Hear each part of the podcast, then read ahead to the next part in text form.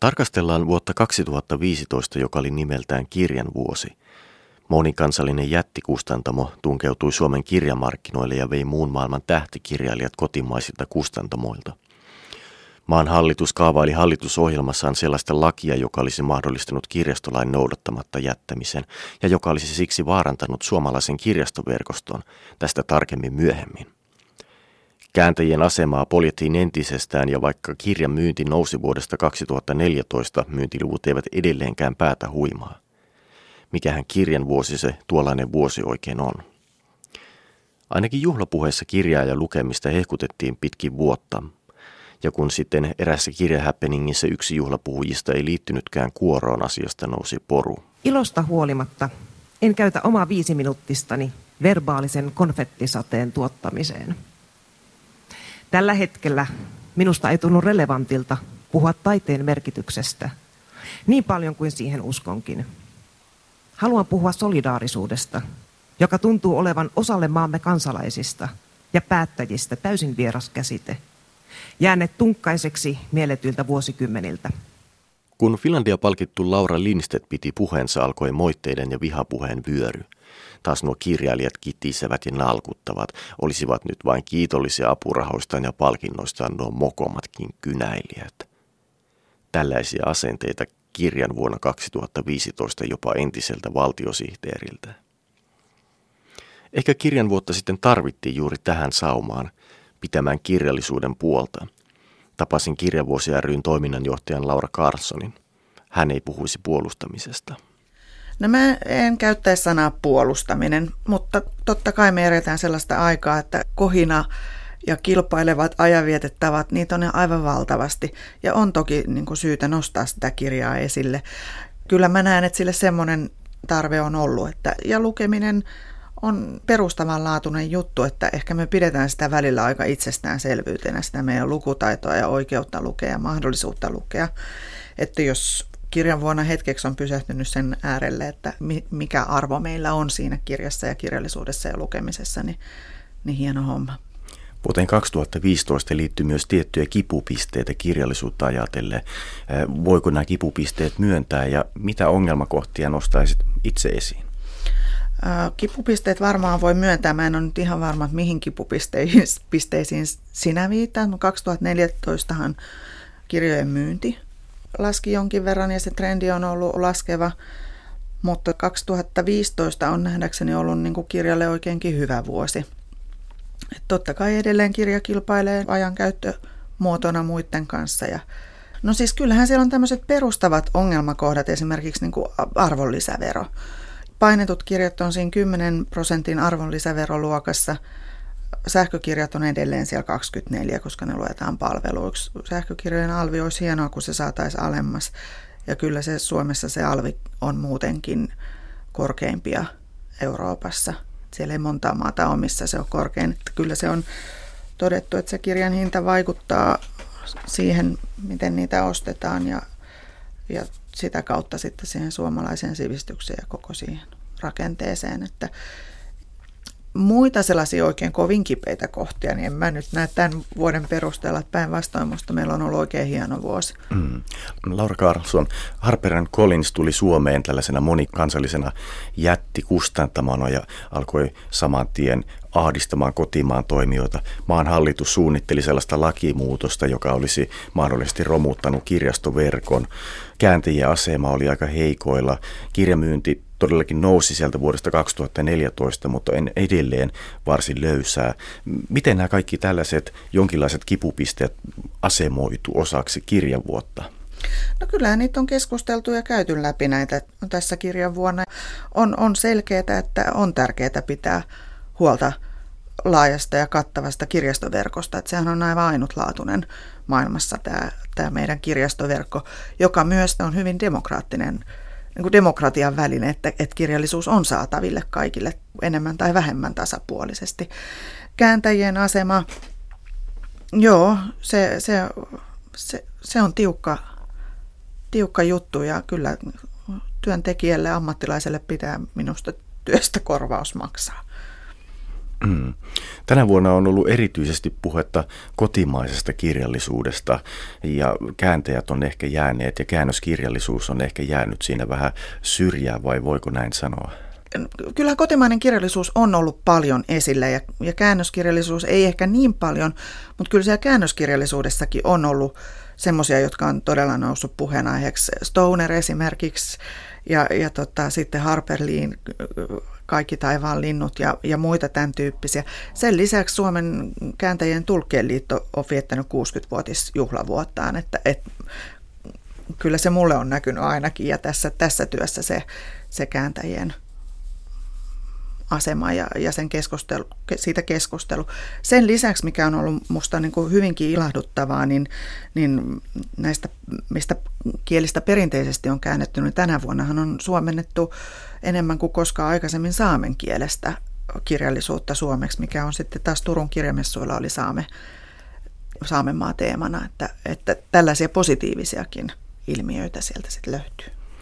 Joo, tuossa saamelaisen kirjallisuuden suomentaminen on ollut erittäin positiivinen havainto. Mäkin olen siihen kiinnittänyt huomiota. Ja tietysti nyt on ylipäätään mukavaa, että kotimaisesta kirjallisuudesta puhutaan. Kyllä. Ja kotimaista kirjallisuutta on viety vuonna 2015 erityisen paljon muihin maihin. Kotimaisen kirjallisuuden vientiorganisaatio Fili myös rahoitti kotimaisen kirjallisuuden vientiä yhteensä 700 000 eurolla vuonna 2015, mikä on ihan suht merkittävä summa näillä aloilla. Vuonna 2015 koettiin myös tiettyjä kirjallisia skandaaleja, niin kuin varmaan tietysti lähes joka vuosi kirjailija Timo Hännikäinen hyllytettiin savukeitalta. Merja Virolainen lyttäsi suomalaisen nykyrunouden. Yhteen Finlandia ehdokkaaseen oli ympätty aika lailla suoraan tekstiä IK Inhalta ilman suoraa lainausmerkintää. Sofi Oksasen ja Basar Kustantamon riita jatkui edelleen 2015. Miten tällaiset skandaalit vaikuttaa kirjallisuuteen ja sen edistämiseen? Vaikuttaako se jotenkin huonosti vai onko kaikki julkisuus hyvää julkisuutta kirjallisuudelle? No, niin. Onhan, musta on hienoa, että keskustellaan erilaisista asioista ja, ja kirja-alalla ja kirjailijoissa ja, ja, ja kustannustaloissa ja niin poispäin, niin ja toimittajissa. Meissä kai, me, me ollaan ihmisiä ja siellä sitten tulee erinäisiä konflikteja ja, ja muita, että on hienoa, että kirjallisuus kiinnostaa ja kirja kiinnostaa niin, että nämä nostetaan esiin. Onko ne sitten skandaaleja, niin se on musta vähän ehkä iso sana mm. näille asioille. Hienoa, että keskustellaan. Diplomaattinen vastaus. Kyllä.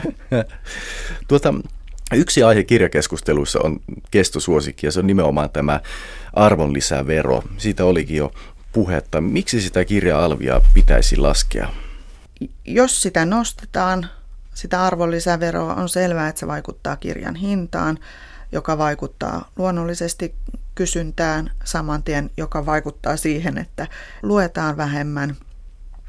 Väistämättä meillä, meillä muuttuu koko se, ei, ei pystytä kustantaa. Se kuitenkin kustantaminen on, se tapahtuu taloudellisten reunaehtojen puitteissa ja niitä kirjoja täytyy jonkun ostaa, jotta niitä voidaan jatkossakin tuottaa. Et, et sen seuraukset on niin kuin hyvinkin moninaiset. Lukeminen integroi ihmisen siihen yhteiskuntaan, jossa, jossa se elää. Ja jos, jos se heikkenee, niin mitä meille tapahtuu? Kirjavuosi ryn toiminnanjohtaja Laura Karlsson, onko kirjan alvia mahdollista laskea vielä entisestään? No se vaatii EU-vaikuttamista, että sehän se tilanne tällä hetkellä on. Kirjan arvonlisäveron piti olla aiheena myös kirjavuoden juhlaseminaarissa 16.9. kansallismuseossa. Seminaaria ei kuitenkaan järjestetty. Miten siinä kävi niin? No siinä ajankohta oli huono. Se, se oli todella hankala. Siinähän oli, tehtiin isoja päätöksiä sillä samaisella viikolla. Aika oli varattu jo keväällä ja, ja tota, monen tekijän summa seminaari oli tulossa muun muassa kansanedustajia ja sitten syksyllä tulikin aikamoista yhteiskunnallista mm, polemiikkia moneen mm. suuntaan. Voi olla, että kansanedustajilla olikin hieman kiireellisempiä asioita Varmasti. kuin kirjan asia, mikä on tietty toki surullista, koska mm. minä ainakin idealistina ajattelen, että jos nyt kirjallisuudesta puhuttaisiin mm. ja saataisiin kirja-asiaa eteenpäin, niin sitten kaikki nämä yhteiskunnallisetkin mm. asiat ratkeaisivat, Kyllä. kun ihmiset olisivat fiksumpia. Kyllä. Kyllä. No me ollaan nyt puhuttu aika synkistä aiheista. Niin kuin mä olin toivonut, niin nyt ei ole juhlapuheiden, vaan realistisen analyysi aika, mutta tietenkään realistin ei tarvitse olla pessimisti. Mitkä olivat kirjan näkökulmasta erityisen hyviä asioita vuonna 2015? No, kyllä niitä on minusta ollut paljon niitä hyviä asioita. Sen lisäksi, että meillä on jälleen ilmestynyt aivan loistavia kirjoja, niin kuin sehän vuonna tulee. Kirja on keskusteluttanut, meillä on ollut paljon puhetta ja on saatu lukea paljon lukemisesta ja sen hyvistä, hyvää tekevistä vaikutuksista.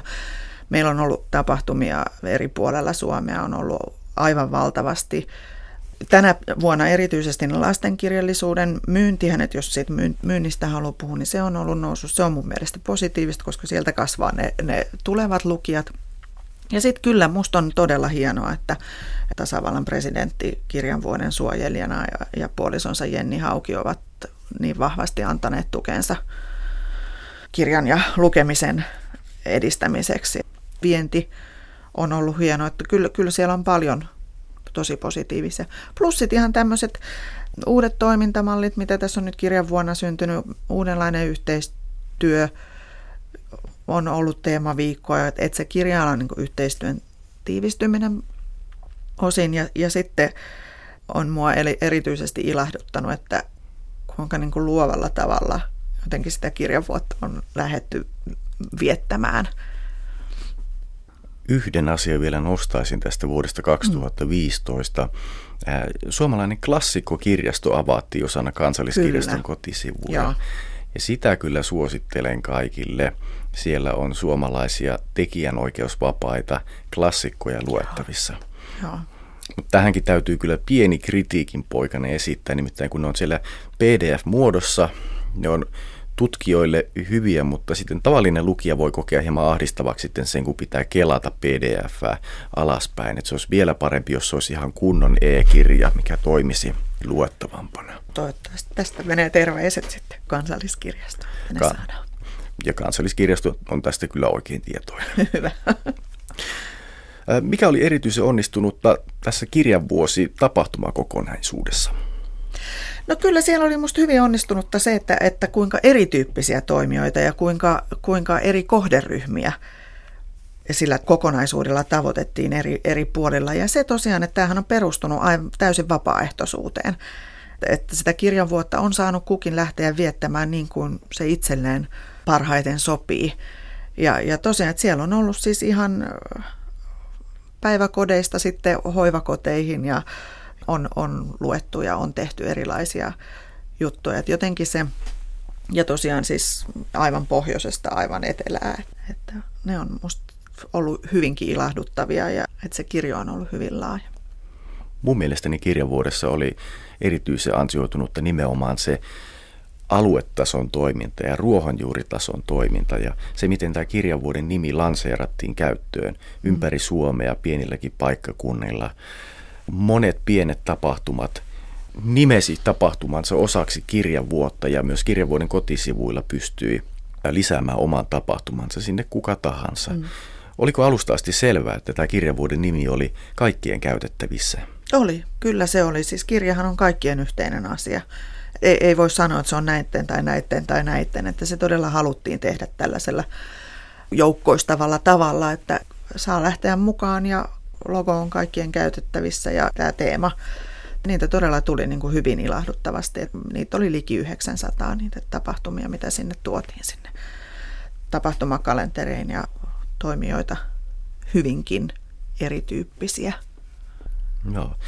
Mä itsekin järjestin vielä keväällä 2015 ennen kuin olin aloittanut Ylellä näitä kirjavuoden alasuuteen kuuluvia tapahtumia. Ja se oli kyllä hirmu hauskaa, kun pääsin naputtamaan sinne kirjavuoden kotisivuille tietoja. niin. Tuli semmoinen olo, että ikään kuin nyt olisi isompikin tapahtuma kyseessä. Mm. Joo, ja se on, se on mun mielestä silläkin on myös arvo, että, että me on, siis kyllähän Suomessa järjestetään muinakin vuosina paljon kirjallisuustapahtumia, mutta ne on hyvin niin kuin pirstaloituneena se informaatio kaikesta tästä. Nyt se, se jo, että niitä tänä vuonna koottiin yhteen ja niitä oli näkyvillä yhdessä paikassa, niin, niin kans osoittaa sen, että kuinka elävä se on se kenttä ja kuinka paljon siellä tapahtuu oikeasti. Niin kuin sä sanoit, että ruohonjuuritasollakin aivan valtavasti tapahtuu koko ajan. Siis aivan kertakaikkisen ihania juttuja. Lukukinkereitä on pidetty ja sitten on ollut tämmöisiä lukutupia ja no tietty ihan lukupiirejä ja sitten on ollut siis kirjakauppaa, joka on ollut, siellä on ollut happy hour ja on ollut koko yön auki olevaa kirjakauppaa ja on ollut kirjanvuosi junaa ja, ja leivoksia ja sitten on tietenkin nämä perinteiset tapahtumat, mitä meillä nyt sitten vuoden kierrossa, kirjamessut ja kaikki, mutta että todella hienoja ja erilaisia juttuja. No, Kirjavuosi ryn toiminnanjohtaja Laura Carson. Mitä tapahtuu nyt tälle kaikki Suomen kirjallisuustapahtumat kokoavalle sivustolle? Eikö sille olisi vielä kysyntää kirjavuoden jälkeenkin? Täytyy selvittää se asia, mutta, mutta kirjanvuosi oli nyt kirjanvuosi ja jos tällaiselle on niin tarvetta, niin, niin sitten se täytyy varmasti jollekin niin integroida sellaiselle toimijalle, joka sitä toimintaa jatkaa. Kirjanvuosihan on ihan selkeästi nyt ollut tämä kirjanvuosi ja nämä oli kirjanvuoden tapahtumat. Mm. Miltä kuulostaisi, jos vaikka yleisten kirjastojen keskuskirjaston mm. ylläpitämä kirjasampo alkaisi ylläpitää tällaista? Ei ollenkaan huono ajatus. Eikö, eikö kirjasampossa jo olekin tähän suuntaan? Niin, kyllä siellä on ainakin koottu näitä radion ja television niin, kirjallisuustietoja. Joo, joo. Kirjasamon taustalla on Suomen yleisten kirjastojen keskuskirjasto, eli Helsingin kaupungin kirjasto. Siellä oltiin näin kirjan vuonna 2015 aika huolissaan tulevasta, sillä koko kirjastoverkosto oli todellakin uhattuna. Maan uusi hallitus kirjasi pääministeri Juha Sipilän johdolla hallitusohjelmansa nimeltään Ratkaisujen Suomi. Yksi hallitusohjelman ratkaisuista sitten oli sellainen laki, joka olisi poistanut kuntien velvollisuuden noudattaa kirjastolakia – Pablo Delahey lukee näytteen hallitusohjelman liitteestä numero kolme. Säädetään laki, jonka puitteissa kunnat voivat harkintansa mukaan päättää, millä tavalla ne järjestävät laissa lueteltujen lakien mukaisia palveluja. Kunnat eivät ole velvollisia noudattamaan mainituissa laissa tai niiden nojalla annetuissa asetuksissa säädettyjä velvoitteita tai suosituksissa mainittuja menettelytapoja palveluiden toteuttamiseksi. Mm. Onneksi Helsingin kaupungin kirjastotoimenjohtaja Tuula Haavisto rauhoittaa – hallitusohjelman ajatuksesta on jo luovuttu. Mutta sinänsähän se, että tämä hallitusohjelman maininta näistä lakien voimassaolon lakkauttamisesta, niin mun käsittääkseni se on yksinkertaisesti ajanut karille, että siitä ei enää puhuta. Et se on, kun se tutkittiin tarkemmin, niin siinä todettiin, että ei näin oikein voi tehdä. Tuula Haavisto, tämä laki, joka olisi mahdollistanut kirjastolain noudattamatta jättämisen, se todellakin kaatui. Mitä kirjastoväki teki estääkseen tuon lain toteutumisen? No kyllähän meitä oli siinä samassa kuorossa huutamassa ja ihmettelemässä, että voiko olla laki, jolla kielletään toisten lakien voimassaolo siinä mielessä, että kyllähän ihan peruslakiteksteihin usein kuuluu, että tällä lailla kumotaan se ja se laki siltä ja siltä ajalta – mutta että se on, kyllä se sitten haudattiin hiljaisuudessa ehkä enemmänkin. Laki, joka olisi mahdollistanut kirjastolain noudattamatta jättämisen, tuli siinä mielessä erikoiseen saumaan, että samalla valmisteltiin uutta kirjastolakia. Siihen on tulossa kirjastotoimenjohtaja Tuula Haaviston mukaan merkittäviä parannuksia, mutta yksi asia myös jakaa mielipiteitä. Kirjastoalan pätevyysvaatimukset nimittäin ovat muuttumassa – Onko nyt sellaista vaaraa, että kirjastojen johtajat eivät kohta olekaan kirjastoalan ihmisiä, vaan vaikka liikealan ihmisiä? Semmoinen mahdollisuus luultavasti avautuu. Ö, vaikutukset on hiukan tietymättömissä, koska toisaalta myöskin tällainen ammattijohtaminen isommissa kunnissa on ihan arkipäivää vaikkapa Hollannissa tai Tanskassa. Että tämä herättää minussa itsessäni vähän ristiriitaisia ajatuksia tämä pätevyyksien riisuminen, se on huono noille pienille kunnille, joissa ammattitaito joutuu aidosti pölkylle pelkään pahoin, mutta sitten isommissa kunnissa taas ollaan tai isommissa kaupungeissa ollaan jo jonkun aikaa pyristelty näiden kirjastolain ja kirjastoasetuksen pätevyysmäärä prosenttien kanssa, koska meillä on oikeasti tarvetta värvätä myös muiden alojen osaajia, IT-alan osaajia, markkinoinnin viestinnän osaajia – ja näin päin pois, niin se on vähän kaksisuuntainen seuraus. Kirjastoista kääntäjiin. Millainen oli kirjan vuosi 2015 kääntäjien näkökulmasta? kysyin asiaa Suomen kääntäjien ja tulkkien liiton puheenjohtajalta Heikki Karjalaiselta. No ehkä vähän kaksijakoinen, että Suomen kääntäjien ja tulkkien liitolla oli juhlavuosia. Meillä oli 60-vuotis juhlavuosi, meillä oli juhlavuosi Gaala, jota Presidentin puolisorouva Jenni Haukio kunnioitti läsnäolollaan. Meidän liitto jakaa joka vuosi palkinnot parhaasta kaunokirjallisesta sekä tietokirjallisesta käännöksestä.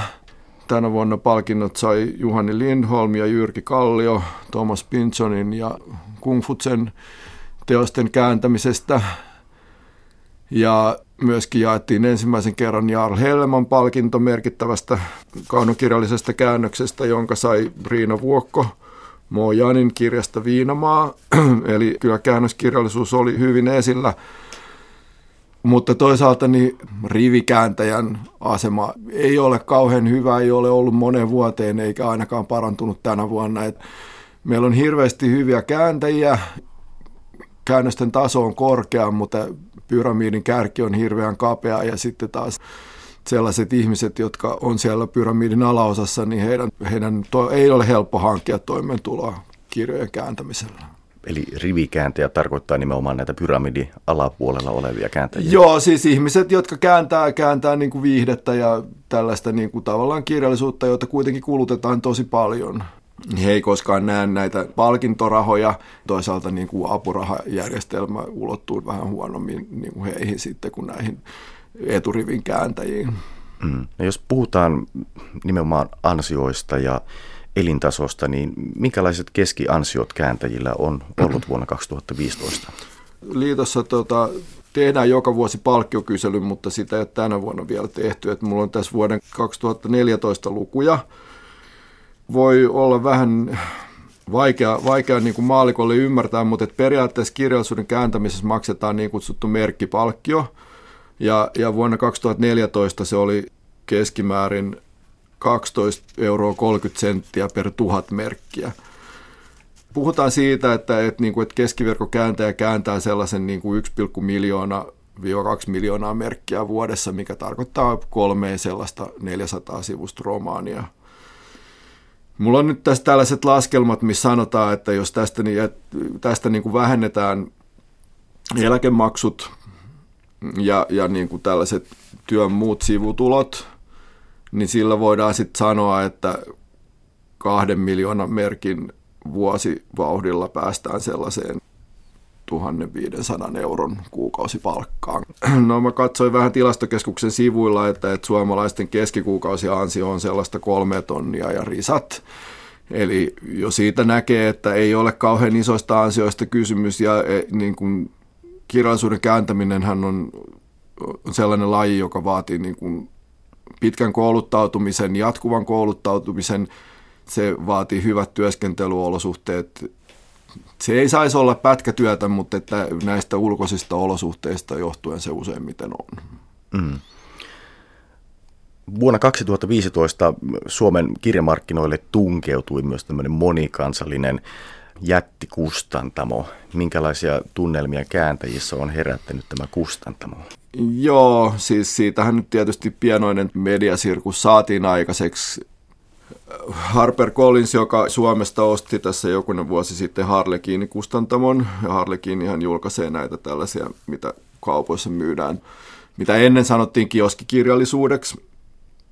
Ja heidän palkkiothan on tosiaan niin, no kai tässä sen voi sanoa, että se on ollut sellaista neljä euroa tuhat merkkiä, eli se on siis alle kolmasosa siitä, mikä tämä keskiverto ansio on, että siitä voi sitten laskea edelleenkin, että mitä voisi kuukausiansio olla. Harlekiinien kääntäminen on ehkä vähän erilaista kuin mitä mielletään kaunokirjallisuuden kääntämisessä, koska se on enemmänkin tällaista liukuhihnatyötä, jossa ei kunnioiteta sitä alkuteosta samalla tavalla, siis ei toteuta niin kutsuttua hyvää käännöstapaa, vaan että kaikki käännökset puristetaan samaan muottiin ja ne on saman mittaiset, eli tavallaan se käännösprosessi on paljon nopeampi. Tämä Harper Collins Nordic, joka nyt sanoo tulevansa Suomen markkinoille, ei vielä tänä vuonna ehkä näkynyt kauhean kovasti, mutta ensi vuonna heillä oli tarkoitus julkaista 50 nimikettä, tunnettujen kirjailijoiden kirjoja. Ja sanottiin, että, että HarperCollins aikoo maksaa suurempia palkkioita kuin mitä Harlekiini, mutta mitä mun tietoon on tullut, niin se palkkiotaso on ollut kuitenkin sama tai lähes sama. Kääntäjiä on noin 400 teidän liitossa näitä suomentajia. Riittääkö kaikille töitä? Tämä niin kuin palkkataso on pysynyt samana niin kauan kuin minä muistan. Lisäksi niin sopimusehdot on kyllä huonontunut e-kirjojen tulon myötä aika paljonkin, jolloin niin kuin sitten kaikki kääntäjät ei ole ehkä suostunut niihin sopimusehtoihin, jolloin niin kuin sitten tapahtuu sitä, että otetaan nuoria ja kokemattomia kääntäjiä, jolloin siis ammattimaisille kääntäjille kaikille ei ole töitä. Toisaalta niin kuin myöskin nimikkeiden määrä on vähentynyt viime aikoina, että kirja-alahan on supistumassa, joten siitäkin myötä niin varmasti niin kuin työn saaminen voi olla vaikeaa. Suomen kääntäjä ja tulkien liiton puheenjohtaja Heikki Karjalainen, mitkä ovat lähitulevaisuuden keskeisiä haasteita kääntäjien keskuudessa?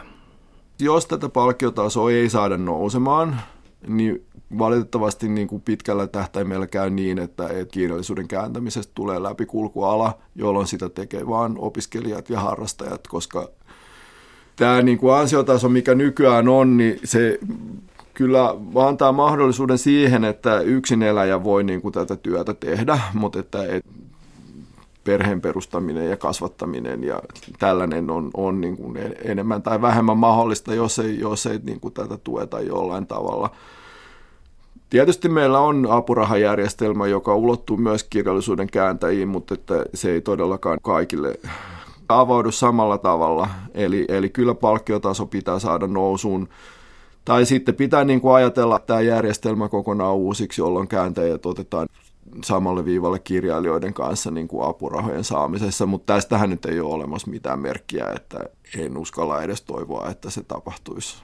Mistä ne merkit voisivat tulla? Tavallaan tietysti toivoisi, että, että suomen kieli nostettaisiin siihen asemaan, mitä se oli siinä, niin aikoina, kun Suomi itsenäistyi, jolloin to, todella niin kuin suomen kieltä niin kuin sinänsä arvostettiin. Että tämä on niin kuin tavallaan, suomen kieli on kääntämisen ytimessä.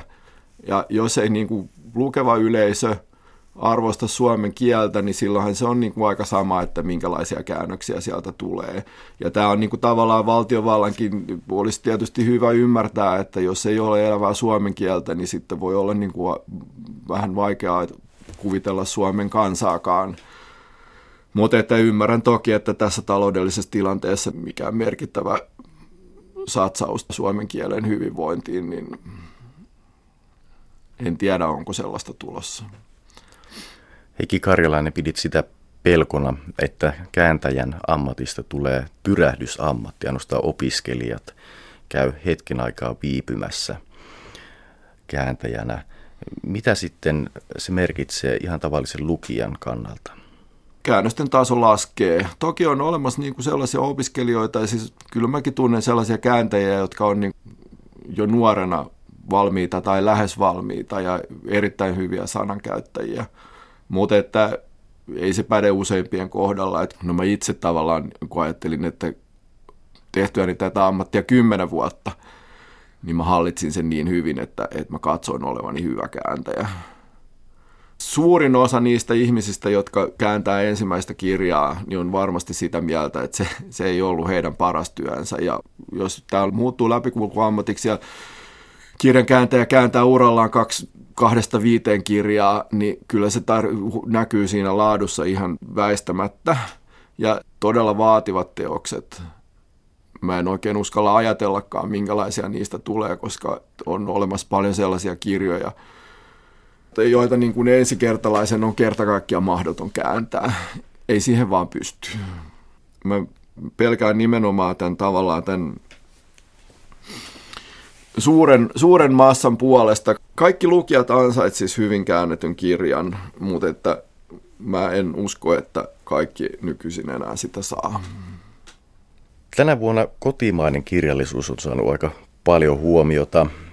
Fili on Suomen kirjallisuuden vientiorganisaatio ja Filissä aloitti johtajana kesäkuussa Leena Majander Reenpää ja Hän sanoi, että elämme suomalaisen kirjallisuuden kulta-aikaa. Aleksis Salusjärvi, joka on Tanssivan karhun runoraadin puheenjohtaja, sanoi, että elämme kotimaisen runouden kulta-aikaa. Kulta-aikaa kotimaiselle kirjallisuudelle, mutta viekö tämä kotimaisen kirjallisuuden väitetty kulta-aika nyt huomiota sitten käännöskirjallisuudelta? No tämähän on ollut jo pitkään jatkunut trendi, Voisi jopa sanoa, että, että koko 2000-luvun niin kotimainen kirjallisuus on ollut suositumpaa kuin käännetty kirjallisuus. Mä itse näen, että tämä on ehkä tällaista aaltoliikettä ja käännöskirjallisuus sitten tulee taas jossain vaiheessa takaisin.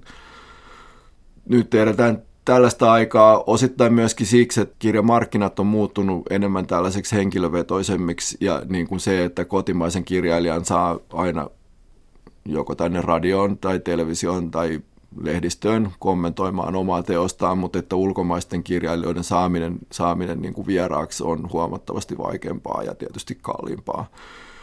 Se on sinänsä surullista, että jos käännöskirjallisuuden nimikkeitä leikataan jatkuvasti siinä, sillä ajatuksella, että sen tuotto on niin kuin pienempi kuin kotimaisen kirjallisuuden, niin siinä käy kyllä väistämättä sitten niin, että kotimainen kirjallisuus tavallaan käpertyy itseensä, koska sille ei ole enää samanlaisia mahdollisuuksia saada vaikutteita muualta maailmasta.